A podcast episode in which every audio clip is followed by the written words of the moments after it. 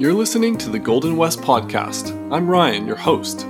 Join me as I explore the best in food and wine on the West Coast, including California, Oregon, and Washington. We're about to go on a journey, exploring the people and stories behind the vineyards, farms, and kitchens. So grab a drink, fire up your grill, pull up a seat to the table, and listen in. We'll talk about it coming up next.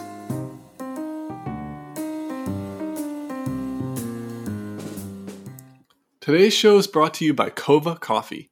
Kova is a specialty roaster out of Portland, Oregon, and they're known for single-origin coffees, and they're committed to long-term, sustainable partnerships with coffee producers.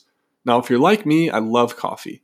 I always start my day off with a cup or two. I make it by hand with a pour-over, but it doesn't matter how you make yours. You can use a pour-over, maybe use a Chemex, maybe you just use a basic Mr. Coffee machine. It doesn't matter, but what does matter is the beans. You don't want those burnt, over-roasted corporate coffee beans that you find in the grocery store, and I don't even bother with that store brand stuff. So here's what you do. I'm going to make it really easy for you. Just go to kovacoffee.com, that's C-O-A-V-A, coffee.com, and use our promo code, Golden West. You'll get $5 off your first purchase. Do it now while you're thinking about it, and your coffee will show up at your doorstep as soon as you know it.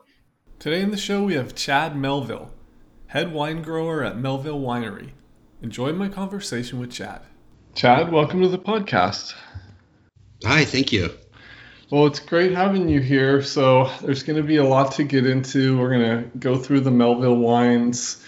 We're going to talk about Santa Rita Hills. There's so much to get into. But first, let's go back to your background and how you kind of came to work full-time in wine, and we can kind of start back with the history of your dad and kind of go way back. Of course. So my family's been growing wine for over 35 years now, and we got started in Calistoga, so northern Napa Valley, technically in Sonoma, so right there in Knights Valley. We bought an existing vineyard that was planted to a little bit to Cabernet, but also to Napa Gamay. It's funny because it was like the first thing that we did when we bought that was ripped out the Gamay, and now Gamay is so like hot and hip. But the reality was Gamay was not commanding a very high price, which essentially put that farmer, in trouble financially, which is why he put it on the market. So my dad bought it, he changed it around, planted it to Merlot, took all the Gamay and converted that to Merlot. And then we had some Chardonnay on there as well. But the important thing is that my dad, really took it seriously and went back to school, took some classes at Davis, and then hired a vineyard manager by the name of Paul VanderShelley, who's no longer with us, but he was instrumental in kind of guiding my dad down this path of wine growing. Put a lot of effort, a lot of money, a lot of time into kind of rehabilitating the vineyard. But at the same time, we got to remember that viticulture was really kind of taking off at the time. And so the timing was great, to kind of, the concept of cover cropping was kind of brand new, certainly to my dad, but fairly new to the industry. So this effort that went into putting more investment in your land really paid off for my dad, because he started to elevate the quality of his fruit, which meant he was then elevating the price in which he sold it, and also elevating into the programs of reserve for places like Dry Creek Vineyards and Chateau Saint-Jean, and even Chateau Montalena bought some fruit too back in the day.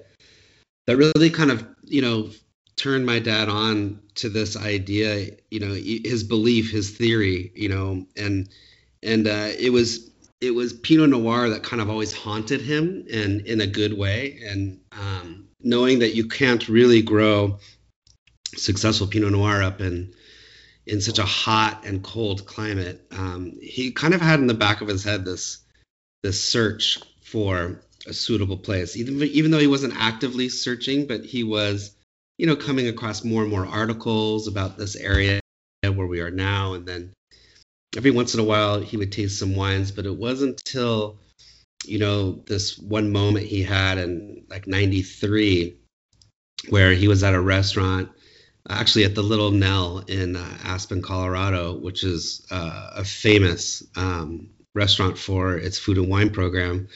And it was actually Bobby Stuckey, who is a good friend and who is based in Boulder, Colorado, as a master sommelier. Bobby was the sommelier that night and basically told my dad that if he wanted something by the glass, it was Santa Barbara County night, and he had to choose from something in that category. And my dad was like, all right, he's in. And next thing you know, he's got a glass of Au Bon Clement, Sanford Benedict Pinot Noir in his hand, and he was blown away.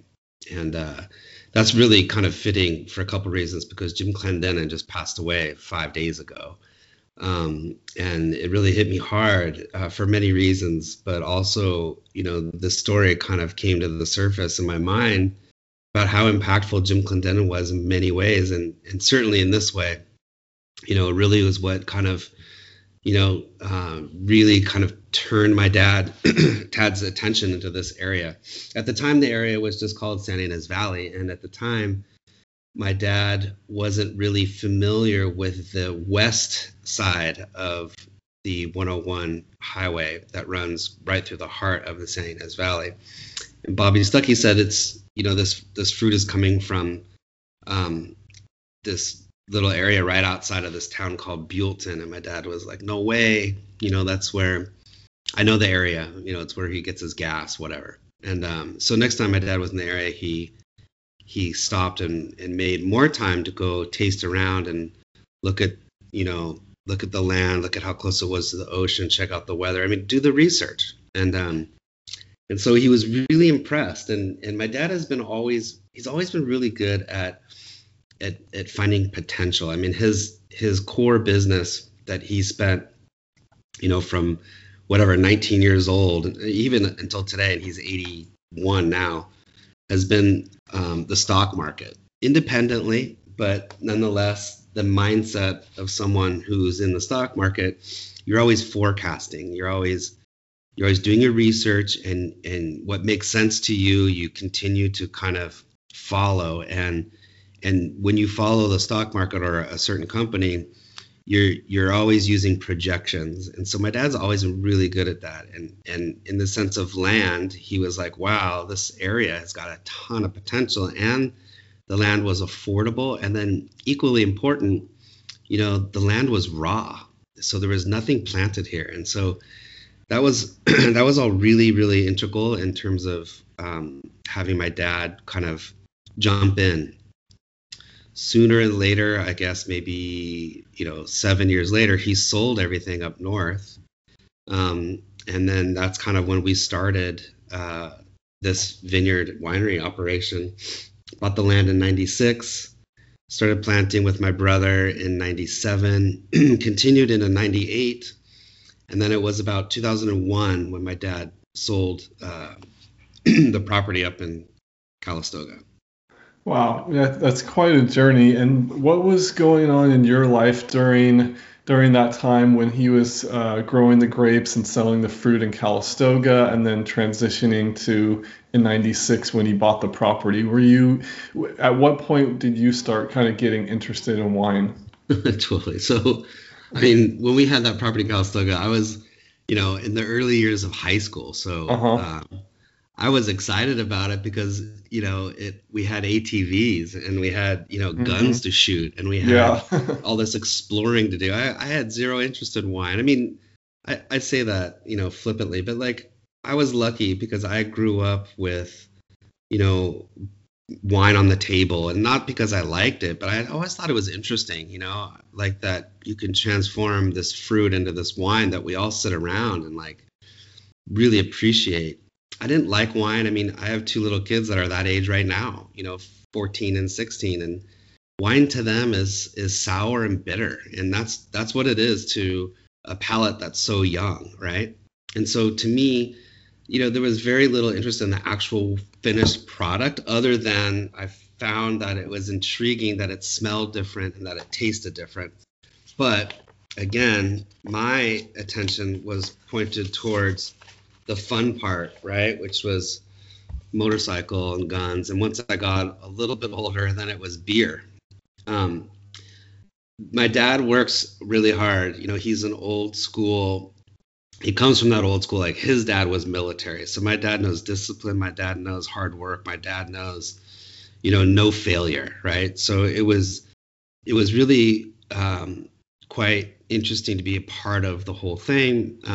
I would go out and help him prune, you know, in the wintertime. And I'd go for a couple hours and I'd be like, okay, I'm done. And he'd be like, all right, you know, see ya. But he would stay out there, or at harvest time, you know, where it's sticky and hot and dirty. And, you know, our job was to get all the fruit off the vines and get it to the winery as soon as possible. So we're working hard. And at the end of the day, I was just beat. And I was just like, wow, I can't believe, you know, you do this like for a living. Like, this is just like, it's hardcore.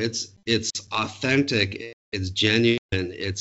It's all these great things that I love now. But at the time, again, think about being, you know, sophomore, freshman in high school. You're like, this kind of sucks. But nonetheless, I was exposed. And so when I fast forward through like where I am today, I was really lucky to have that exposure and to understand all the efforts. However, when I went to school for something totally different because I wanted to do something different. And then sure enough, a couple years out of school, that's when my dad bought this land here, raw land. I came knocking on his door and said, hey, I would really love to come do this. And his response was, you know, I thought you didn't like this. And his other response was, why would I hire you? You don't have any experience. So it was kind of his way of telling me, you know, like, I told you so. And he didn't hire me, you know. So I went out and got a job working at Santa Barbara Winery. This was in 97. I met Greg Brewer then, and this other guy named Graham Tatomer, who has a label called Tatomer here locally, specialized in Riesling, Pinot Noir, and Gruner. Anyways, the three of us were working for Bruce McGuire, who's still the head winemaker at Santa Barbara Winery. Super smart guy. Super low key, but the three of us were trained under Bruce. Greg had been there for maybe 4 or 5 years before I got there. I spent a year with Santa Barbara Winery, which was great because it gave me exposure to the tasting room, the vineyard, and the cellar. And that was kind of the deal for me. It was like, hey, I need experience. What can I, you know, I looked around and I found this job because Bruce offered it to me. As a well-rounded position. He gave me basically, you know, 3 months in the tasting room, 3 months in the cellar, and, you know, 6 months in the vineyard. And so I was super excited. And then after that, I came then to my dad and just said, all right, you know, I'm ready. I'm a hard worker. I'm smart. I could figure it out. And my dad's like, all right, you're in. And I worked for minimum wage and lived in the trailer in the back of the property and drove the vineyard pickup truck. So it was a pretty big life change for me, but nonetheless, a really important one. I knew at that moment in time that I'd be doing this the rest of my life. And that was a really good feeling to me because I wasn't sure what I wanted to do with my life when I was 24, 23, 25 years old, in that range. So it didn't make a lot of sense on paper in the sense that I wasn't making very much money, but it made a lot of sense to my heart. I just knew this was my future, and that if I put all this effort, I'm very passionate and I have a lot of energy. And if I put all this into this something that I love, I just knew that it was my future. It makes me happy. And to be honest, I've been doing this for 25 years now and I've never looked back. You know, I'm still hungry. I'm still anxious to get to work in the morning. I'm still fascinated by this process. And also, I'm still really appreciative of my opportunities. You know, I feel like I'm really lucky to have this opportunity. I've taken advantage of it, there's no doubt, but not everyone gets this opportunity. And I feel super lucky and grateful to have it. Yeah, and you mentioned doing 3 months, and then maybe 6 months in the vineyard. So when you were working in the tasting room and then working in the cellar and then out in the vineyard, kind of doing a mix of everything, did you kind of gravitate towards one thing, like, okay, I really like working in the vineyard, or maybe it was the cellar, or mix of both? And then I know you went back to business school, so maybe we can talk about, like, at that point, were you thinking like, okay, I need to kind of think about the business side of wine too, in order to actually kind of sell the wine into a business plan and those type of things? Yeah, I mean, business school was before that, so that's after I graduated. Yeah, but you know, I think that getting exposed to the different facets of the wine business, you know, after business school was really was instrumental for me, because this is ultimately a business, right? I mean, we could talk about all the growing and the making and how romantic all this stuff is, blah, blah, blah. But the reality is, this is a business. And if we don't make money, then I don't have a job, right? So having that background going into this was really important. Having that experience of the tasting room was really important.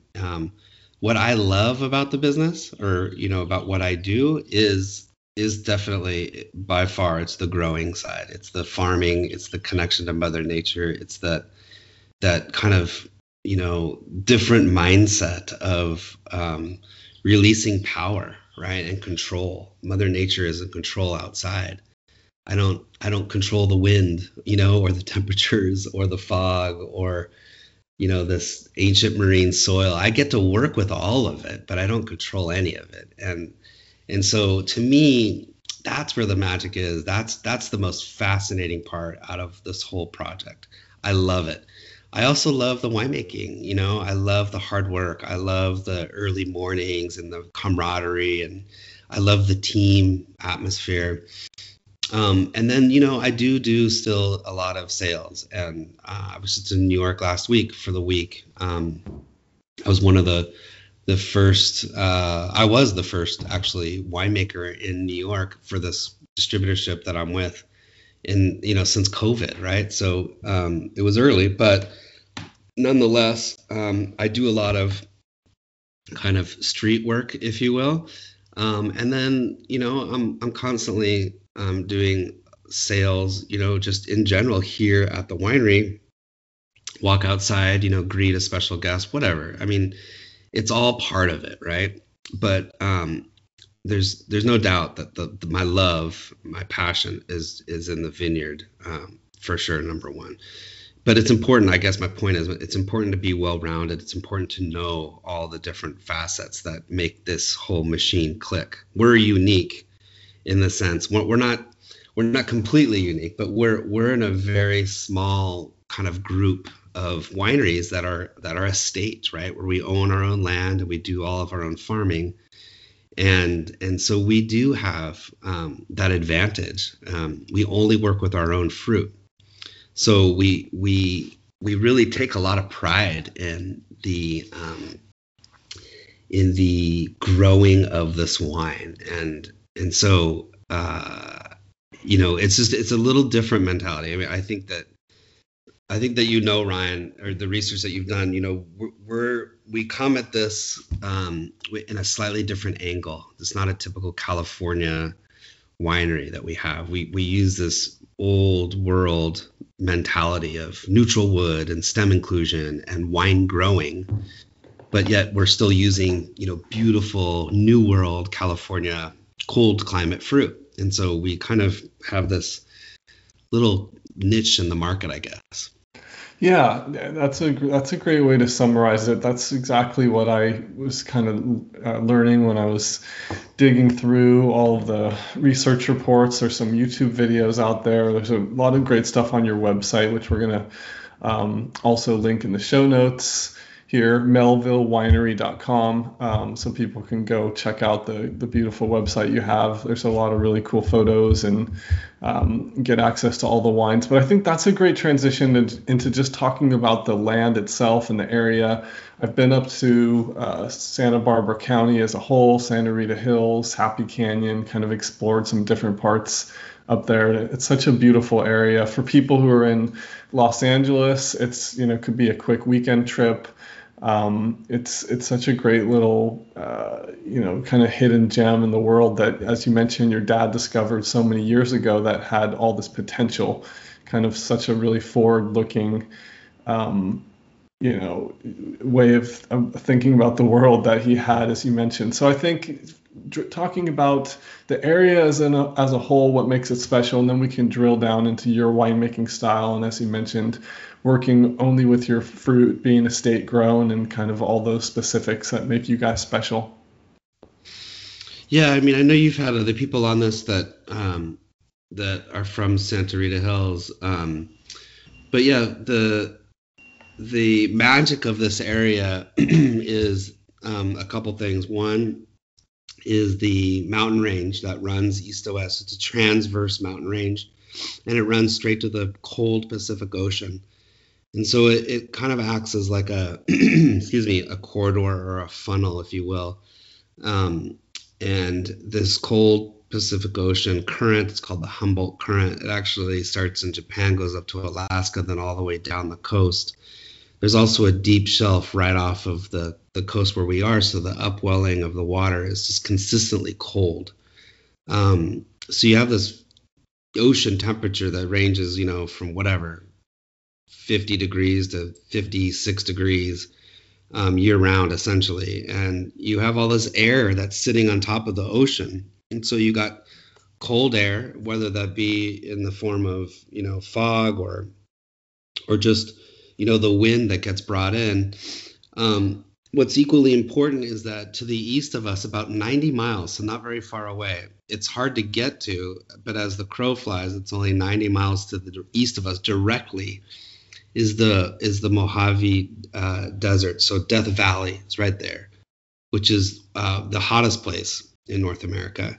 And so if you know weather and you understand how it works, but obviously, when the land heats up, it rises, and the hotter it is, the faster it rises. When heat rises that fast, it pulls in. It pulls in from where it's coolest.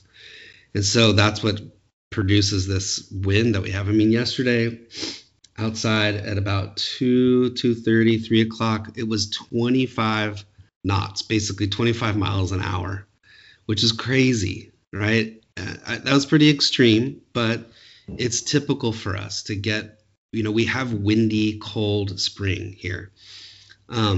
Now, when summer comes around, we still have wind, but not quite as aggressive. And the temperatures do go up a little bit, but we're still talking about summertime is about, you know, 72, 74 degrees. And it's always sunny. So you have this, what we call refrigerated sunlight. So it's cold, it's a little windy, but it's always sunny. And that's really kind of the magic of this area. And it's all because of the way the mountain range runs, and it's all because of this cold Pacific Ocean.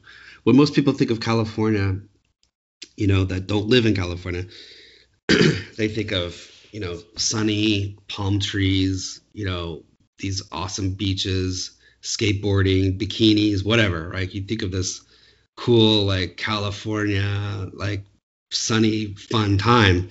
And that is true, but that's to the south of us. You know, that's LA and San Diego and Laguna Beach. It's not the Central Coast, and it's not the northern part of California either. So it's a good reminder that where we are, it's just different, and it's all because of that cold Pacific Ocean and the mountain range that runs east to west.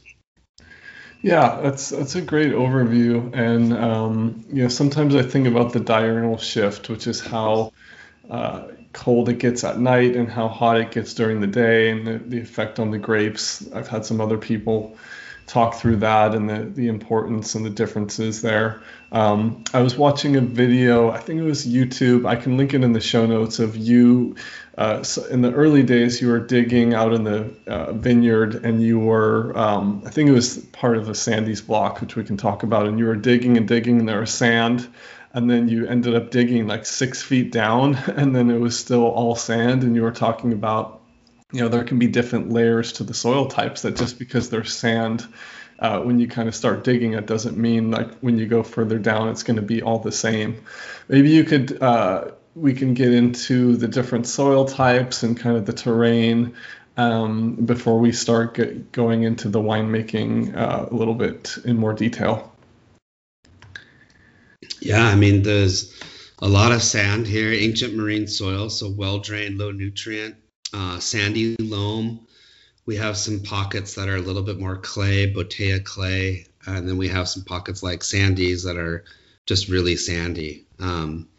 So we've got 120 acres planted and, you know, pretty big variety of different soil types here. It's all kind of gradually sloped. We do have some hillsides, some terraced as well. We have 17 different clones of Pinot, 8 different clones of Syrah, 7 different clones of Chardonnay. So and then 120 acres. We have it, just this tremendous amount of diversity in the vineyard. And that's what really kind of makes this whole place tick, because we treat everything a little bit differently, both in the vineyard, especially, and then a little bit differently in the cellar.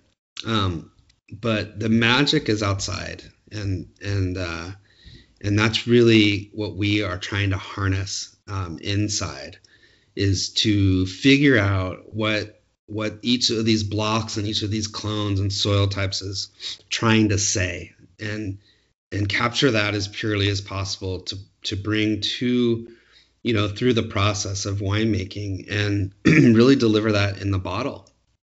And I think a lot of people, you know, say that the wine is made outside, blah, blah, blah. And then, you know, things change in the cellar through kind of manipulation, new oak usage, whatever. It's all good. I mean, listen, there's lots of ways to do this.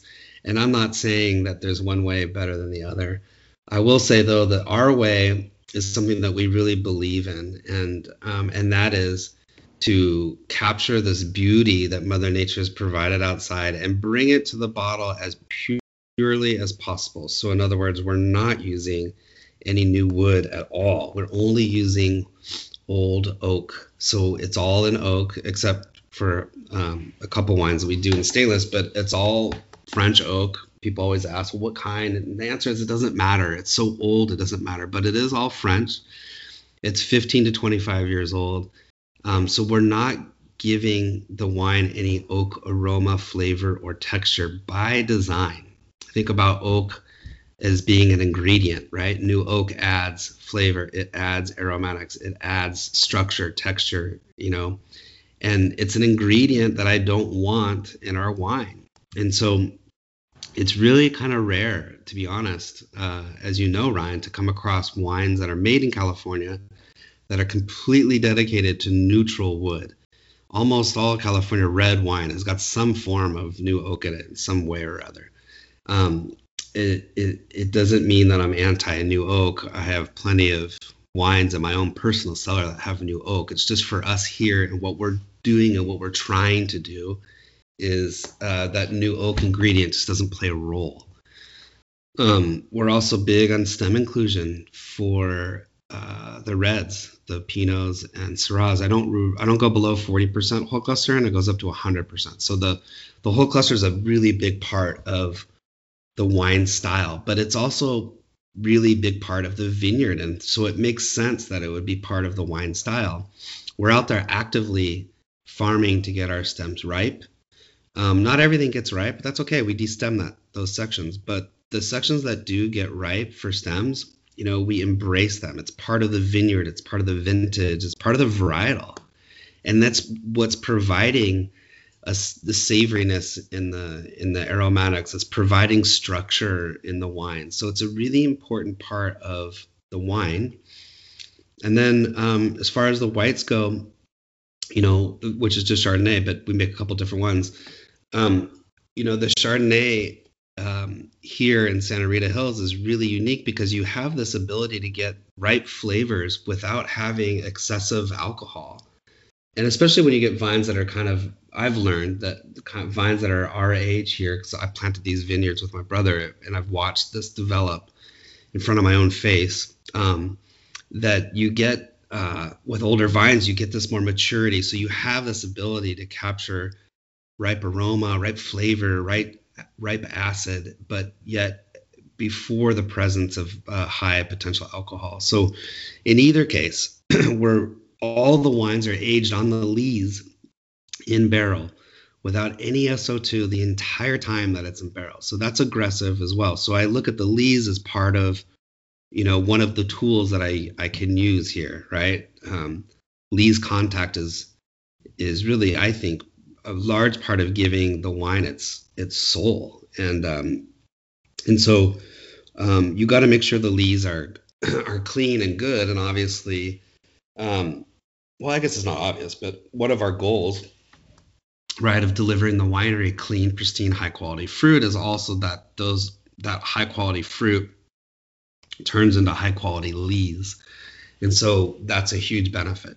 So everything makes sense. I mean, honestly, whenever you think about what we're doing here at Melville, I think it all can be attributed back to the vineyard. You know, every question that's asked, you know, every answer that's delivered, it all goes back to the vineyard, you know, and that's really what we're doing here. I mean, we're more of a wine farming or wine growing company that just happens to make wine, right? So it's so important for us, you know, that it's all about the vineyard and farming, and then the winemaking is kind of secondary. Yeah, and you've talked in the past about organic farming and how it's important to you. What was that transition like from when the property was first purchased till now, and kind of what went through that process to get to where you are now, to be able to do organic farming, you know, cover crops? Sometimes I hear about the boxes for the owls and like all these different things. Some wineries bring in, was it goats or not goats, sheep to start eating or munching on the land crop, there. Yeah, so, goats. Yeah, goats are. Yeah, I think that, you know, when we first started, when you plant a brand new vineyard, you're dealing with a lot of you're invading, right? You're converting this land that's been natural for however many years, and you're converting it into a vineyard. You know, it's a bit aggressive if you think about it that way, but if you do it with respect, you know, I believe that it's a good thing, not a bad thing. In the beginning, though, you're dealing with a lot of the native weeds that are here. And so we did use some herbicide. We did use some things to, you know, cut back on the weeds that were here, especially when you've got baby vines and they're competing with these weeds. You got to do something. And listen, this was back in 97, right? And what I know today is a lot more than I knew back then. But you know, it wasn't too long until we abandoned all that usage because we could see what was happening. I mean, when you kill a weed with herbicide, it goes all the way down to its roots. And when you're killing the roots, then that means you're invading this precious topsoil with death, you know, with a chemical.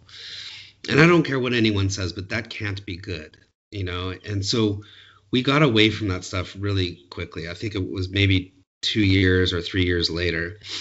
And we just took on this whole other approach of, instead of using stuff to kill, we took on this other approach of, well, let's just make everything so healthy that it can defend itself. So planting a cover crop was a form of not only, you know, inputting a lot of nutrients into the soil, but it was also a form of abating weeds by virtue of planting a plant, you know, a mixture of plants, to be honest, that would then overtake you know, the weeds. So competing with the weeds didn't have a chance. Now you still will have weeds in the rows or in the berm, like underneath the vines, because the cover crop doesn't go the whole distance of the floor. It goes 75% of the surface area of the floor of the vineyard. That other 25% is the actual percentage that's underneath the vine, or the berm is what it's called. So then we got this this machine called a Clemens. It's an in-row tiller. And so its attachment is on the back of the tractor, and we go through, and it basically is like a, it's like a knife, not like a kitchen knife, but it's a blade that is way duller than a knife, but just in the farming terms, it's called a knife.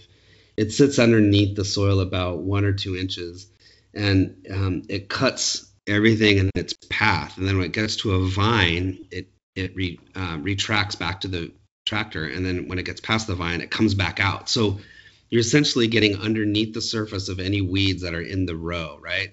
But the important thing here is you're not using chemicals or herbicides. So we figured out a way early on to keep the weed control down or managed without having to use any of this stuff. Now, the results are, you know, they're tremendous. And it's just, it's so much fun to see, you know, the vineyard kind of be alive and respond to your inputs the way that you anticipate they will. And I'm talking about everything, you know, from the irrigation that we use to the nutrients that we use, both foliarly and through the drip system, and then the nutrients that we use during wintertime to broadcast.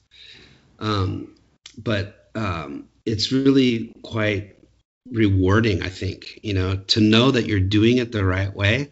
You're doing it the way that Mother Nature would approve of, and you get to see the results in both the form of the vines and the fruit outside, but then also equally important in the wine quality as well. Yeah, and the one thing we didn't cover I usually ask people about is picking decision, which kind of ties into this.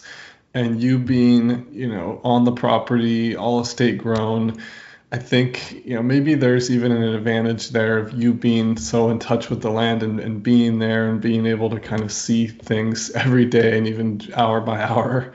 And so, you know, how do you think about picking decision, and what's your philosophy there? Well, I mean, first of all, the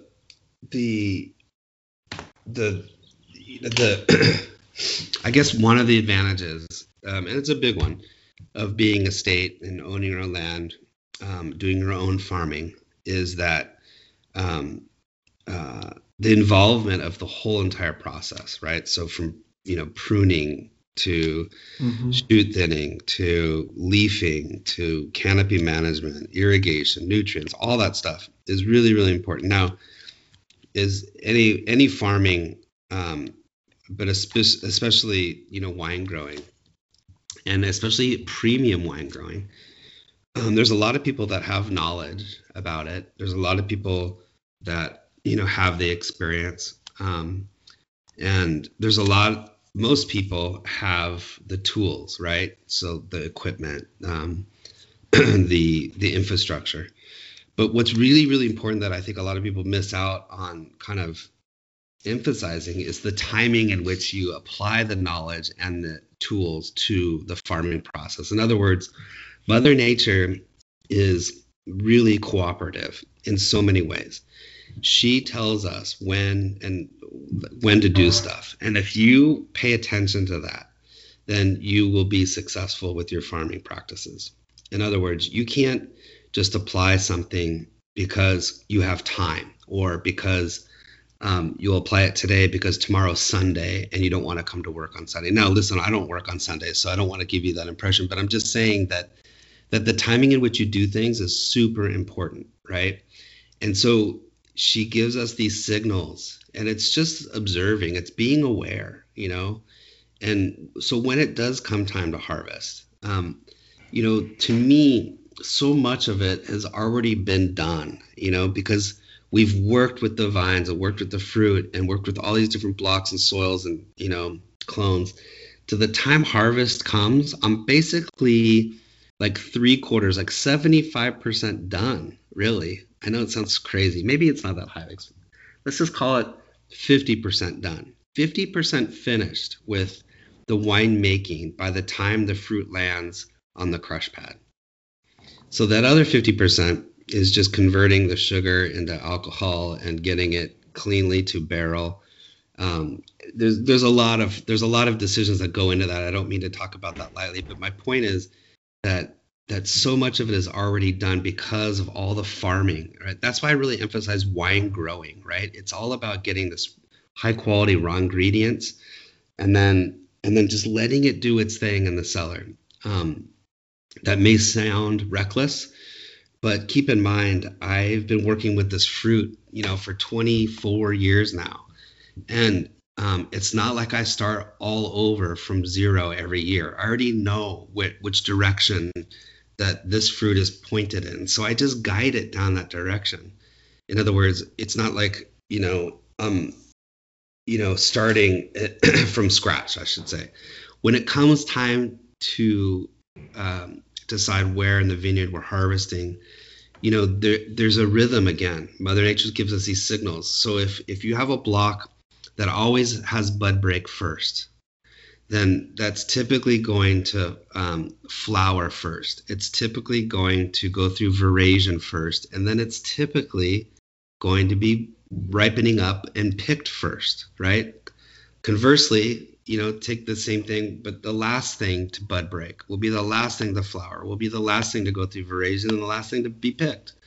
So that's general. If you think about it, the vineyard has a rhythm to it, right? And the rhythm has been established. And so I'm not looking at block, our block C of Pinot Noir here in terms of making a decision on harvest until I'm finished with Sandy's block, because that's how it always is, right? So it's not like I'm running around crazy at harvest time trying to figure out what to pick next, because I'm tuned in to the rhythm of the vineyard. Now, having said that, there's some blocks that happen to, and this is kind of comes with time and experience, there's some blocks that just do better in terms of the way they ripen stems, or they get their flavor development. Some blocks do better with less ripeness, and some blocks do better with a little bit more ripeness. So in between that kind of range, yes, that comes, with some experience in determining, when to pick or when not to pick. I hope that makes sense. Yeah, that makes sense. While you were going through that, I just thought of something about, you've been working with this land, I think you said, was it 25 years, almost 20, coming up to 25 years maybe? Yeah. How have you seen the temperatures change or things like that with the environment? I mean, there's been a lot of talk about global warming, and obviously California has dealt with fires and a lot of issues, but is that something that you've seen kind of a trend or worrisome, or what's your thoughts on that overall? I mean, that's a long time to be working with that plot of land, like you mentioned. I mean, you must know it so well. Yeah, I mean, global warming or climate change is definitely, happening. We see it in less of the form of extreme high or low temperatures, although, we do get a little heat, usually towards the, in the fall time through these Santa Ana conditions. But that we've always kind of had that. I think that the real big change for us here is what we see is this kind of is the rainfall patterns.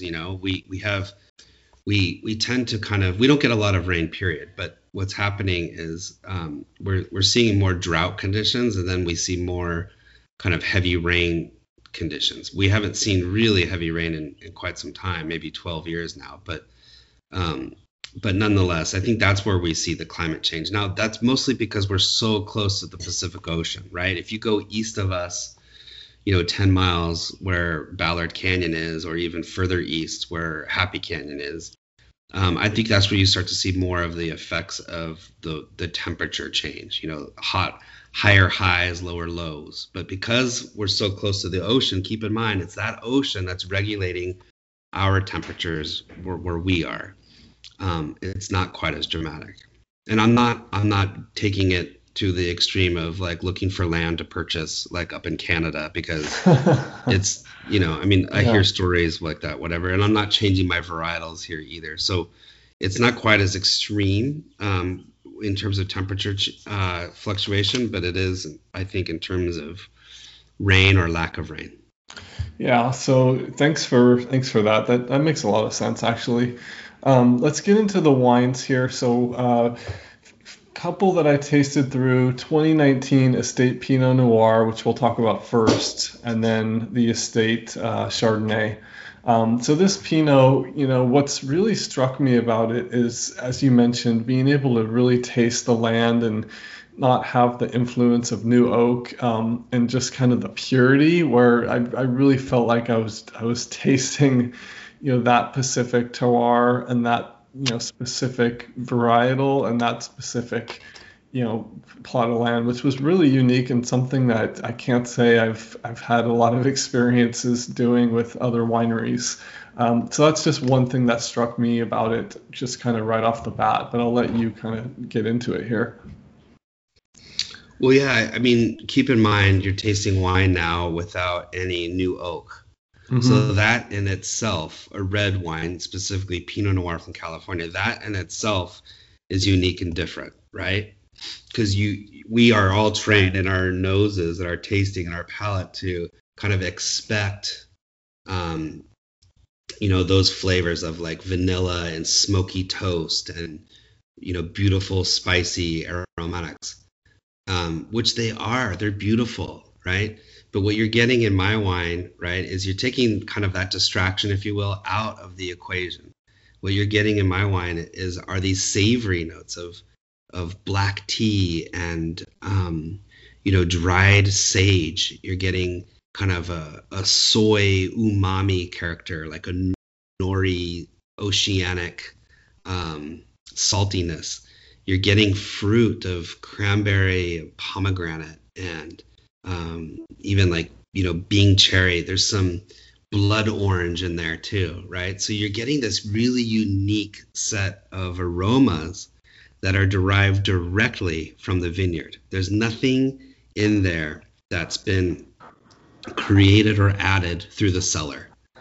You know, the stems are working with the fruit to come together to give us this unique savory sweet combination. Now, not sweet as in sugar, obviously, because the wine is dry, but sweet as in fruit. Think about ripe pomegranate, right? And then you have this dried herb coming together. It's really unique. It's different. Put it in your mouth and you get this bright, fresh acidity, which is, you know, a hallmark of Pinot Noir, because it's grown in a cold climate. You're going to have that fresh acidity. Now, Pinot Noir is not known to be overtly tannic. It's not big and not bold for most producers. But in this case, it does have some assertive, you know, grip to it, right? And again, that's coming from the stem inclusion. It's also coming from seed and skin tannin as well, of course. All red wine is going to have that. But in this case, most of the tannin is derived from stem.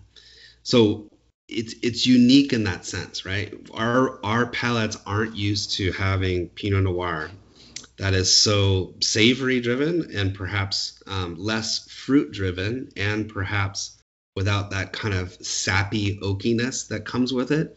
But then also, we're not used to it on the palate, where we're deriving most of the tannin from stems as well. So it is really unique. You know, the ironic thing is it's exactly, you know, straight 100% from the vineyard.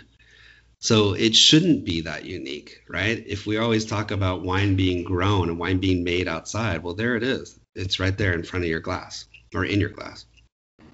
Yeah, and I think that's one of the things that's amazing about wine, is being able to taste all those different flavor profiles and aromas on the nose of just coming out from that fruit and those grapes. I think that's just one of the magical things about wine. The notes that you mentioned, I definitely was able to pick up some of those.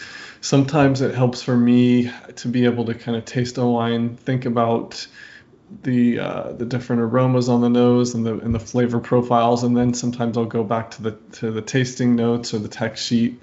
Again, you guys have some great stuff on your website, which we'll have linked in the show notes here. But then when I kind of read through some of those, it even reminds me or kind of gives me some ideas like, oh, yeah, I definitely did kind of taste that. Like you mentioned the blood orange. That's something that didn't come to mind to me right away. But after you mentioned it, I was like, oh, yeah, I definitely kind of did taste that kind of flavor note. The cranberries and then some of the other stuff I did definitely pick up. But just a helpful tip for new people out there trying to taste through some of this stuff. Sometimes it can be intimidating, but it doesn't have to be. So moving on to the Chardonnay here, beautiful expression. I mean, I know, I think I've heard you say this, that it's more of a, in the style of a Chablis.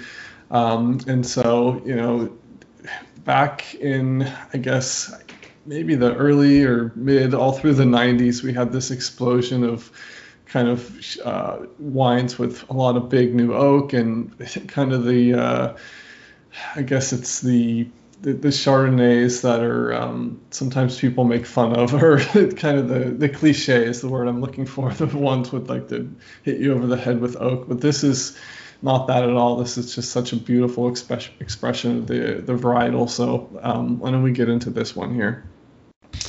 Yeah, I think, again, you know, when you talk about this cold climate and these unique growing conditions that we have here, you know, we're really pushing the vineyard. The vines aren't super happy, right? Because it's cold, it's windy, the soils are depleted and well drained, and then we pack the vines in. You know, we planted the vineyard to 2,000 vines per acre, so there's lots of competition for the very little amount of nutrients and moisture that is provided. So ultimately, you know, you're making vines work really hard, and they produce a small amount of really intense fruit, and that's for any varietal. But when we talk about Chardonnay in the Santa Rita Hills, we're also talking about, in some cases, ripening up acidity.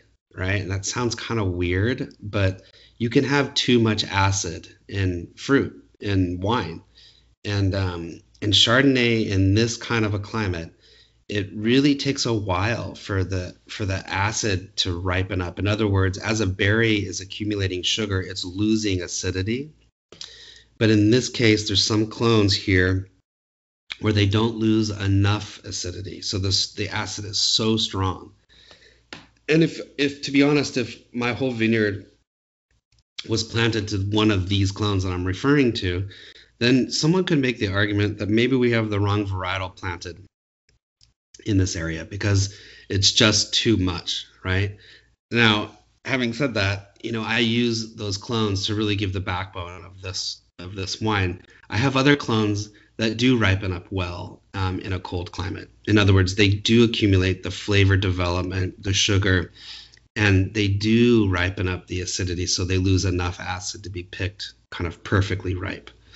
Having said that, the style of this wine, it is a bit Chablisian, and it is a bit, you know, has some qualities of Meursault in the fact that people can use those as reference points, but by no means am I trying to be Chablis or am I trying to be Burgundian in any form? I'm proud. I'm born and raised in California. I own land in California. I farm in California. I'm a winemaker in California. So I'm proud of that. And I think that we should all be. I think California wines are tremendous. And I think we should all have a little bit more pride in what we're doing here and stop this idea of people trying to be, you know, Burgundian or trying to be, you know, Chablis, where we can have similar goals. We can have, you know, this idea of making a complex, balanced wine with lots of acid, no doubt. So having said that, this is a different style of Chardonnay. It's not a big, juicy, buttery, like you mentioned, from the 90s. But most of those wines that you reference there, they come from a warm or hot climate. You know, mm-hmm. when you have Chardonnay in a cold climate, you get this. You get minerality. You get, especially from Santa Rita Hills, you get this oceanic, like salty brininess.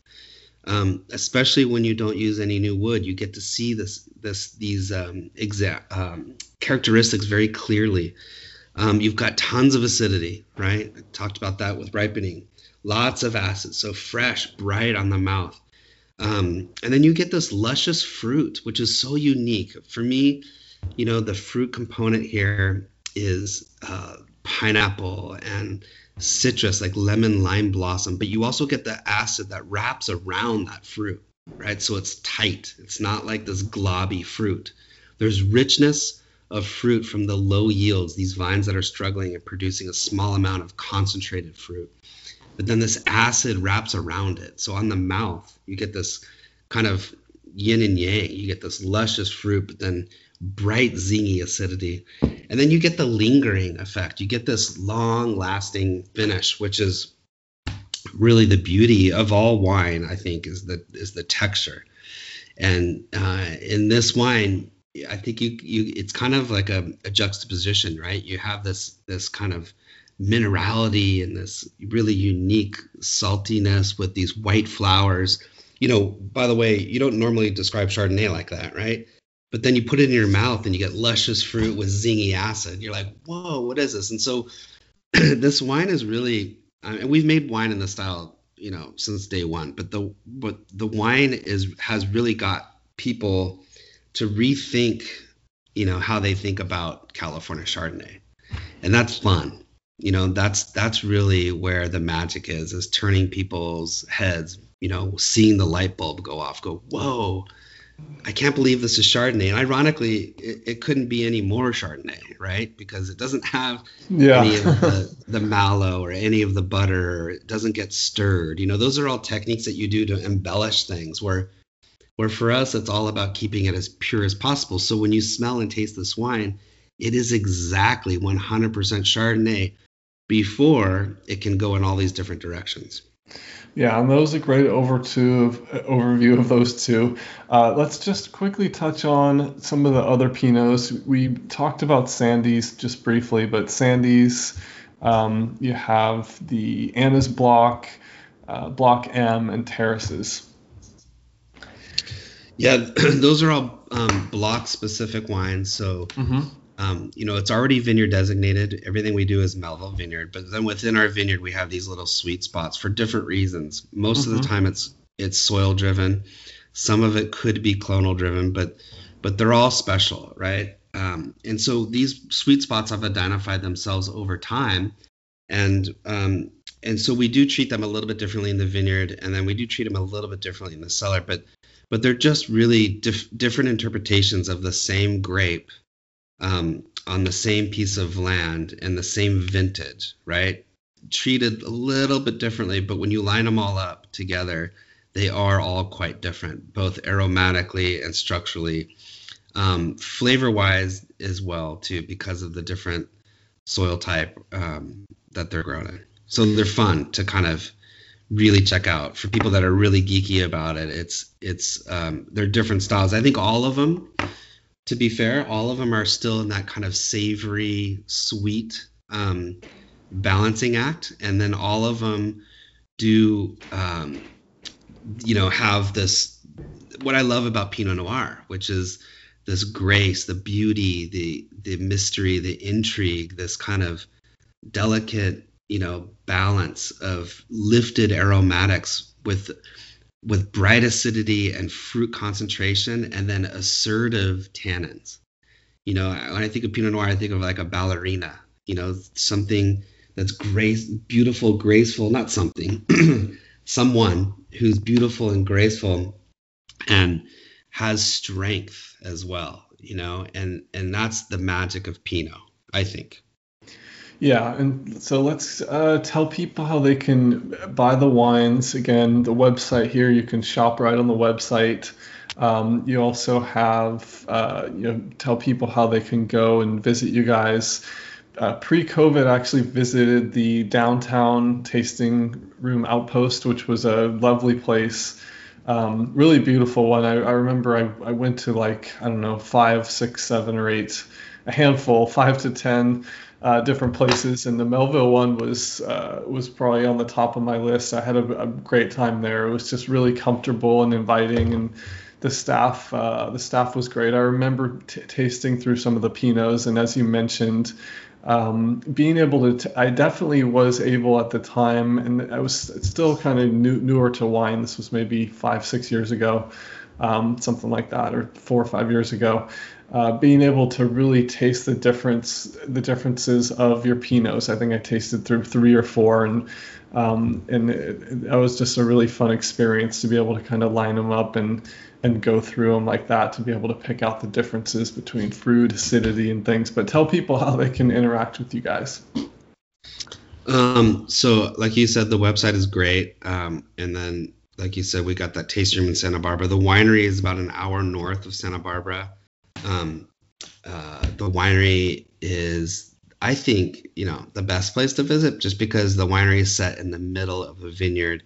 We have all this beautiful outdoor teak furniture with umbrellas on the lawn. You get table service, but you get to sit in the beauty and the magic of Santa Rita Hills. You get to smell the ocean. You get to see the vines grow. You can literally turn left, go straight, turn right. And within, 25 steps, you're in the vineyard. So there's that experience. We're open in both locations every day. There's also the wine club. The wine club is, if you're a real big fan and you really love kind of what we're doing, even on a micro lot basis, like we bottle up, 16 to 18 different wines here, and probably 5 or 6 of them are in such small quantities that they're only available through the wine club. So if you're interested in the philosophy and you love our wines, that's something definitely to look into, because now you have access to wines that you can't get anywhere else. And then, look us up in your local markets too. We have distribution, active distribution in, 15 to 20 different states. Probably most of the states that you would think of. And then we, I don't know how far your podcast goes, but we are in Japan and Sweden and Germany and Canada and a few other countries as well. Oh, and then also our social media too, I must add, because that is kind of something we've been getting very active on the last couple of years, especially during COVID. But our Instagram feed and our Facebook, definitely look us up and follow us there, because we're always doing something fun and stupid crazy on Instagram, but I think it's entertaining and educational at the same time. Great. We'll link those in the show notes. Chad, this was a lot of fun. Really appreciate you coming on. Last question, just to have a little fun, we always ask, what do you reach for? What are you drinking when you're not drinking wine? It doesn't have to be alcoholic, but it could be. Oh, that's funny. I automatically assumed alcoholic.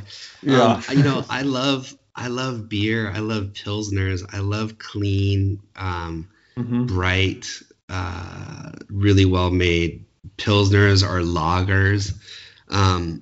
But I also, it's funny because I have 2 kids, like I mentioned earlier, but my 14-year-old boy, Caden, he loves Arnold Palmer's, that kind of acidic tannic tea comboed with this sweet lemonade. So we bought a big jug of it the other day, and actually hit that hard yesterday because it was so hot, and I was digging a hole and I was just sweating my butt off. So I went for the Arnold Palmer. That's a great choice. Non-alcoholic too. Okay, well, it gives people some ideas out there. I remember when I was young, I loved the smell of coffee, but I hated the taste. And so oh, right. I always knew, like, okay, later on I'm going to probably appreciate this because I just really love the smell. So maybe your son eventually, it sounds like he kind of has the palate for the type of wines that you make. So maybe in another decade or however long, he'll be able to appreciate it more. Yeah, totally. All right. Thanks, Chad. This has been a lot of fun. Okay. Thanks, Ryan. I appreciate it.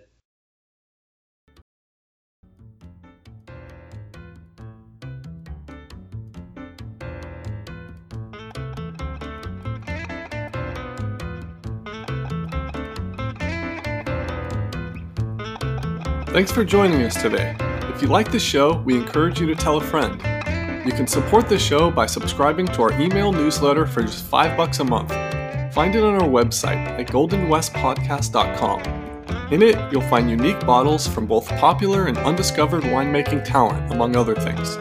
If you have feedback, find us on Twitter.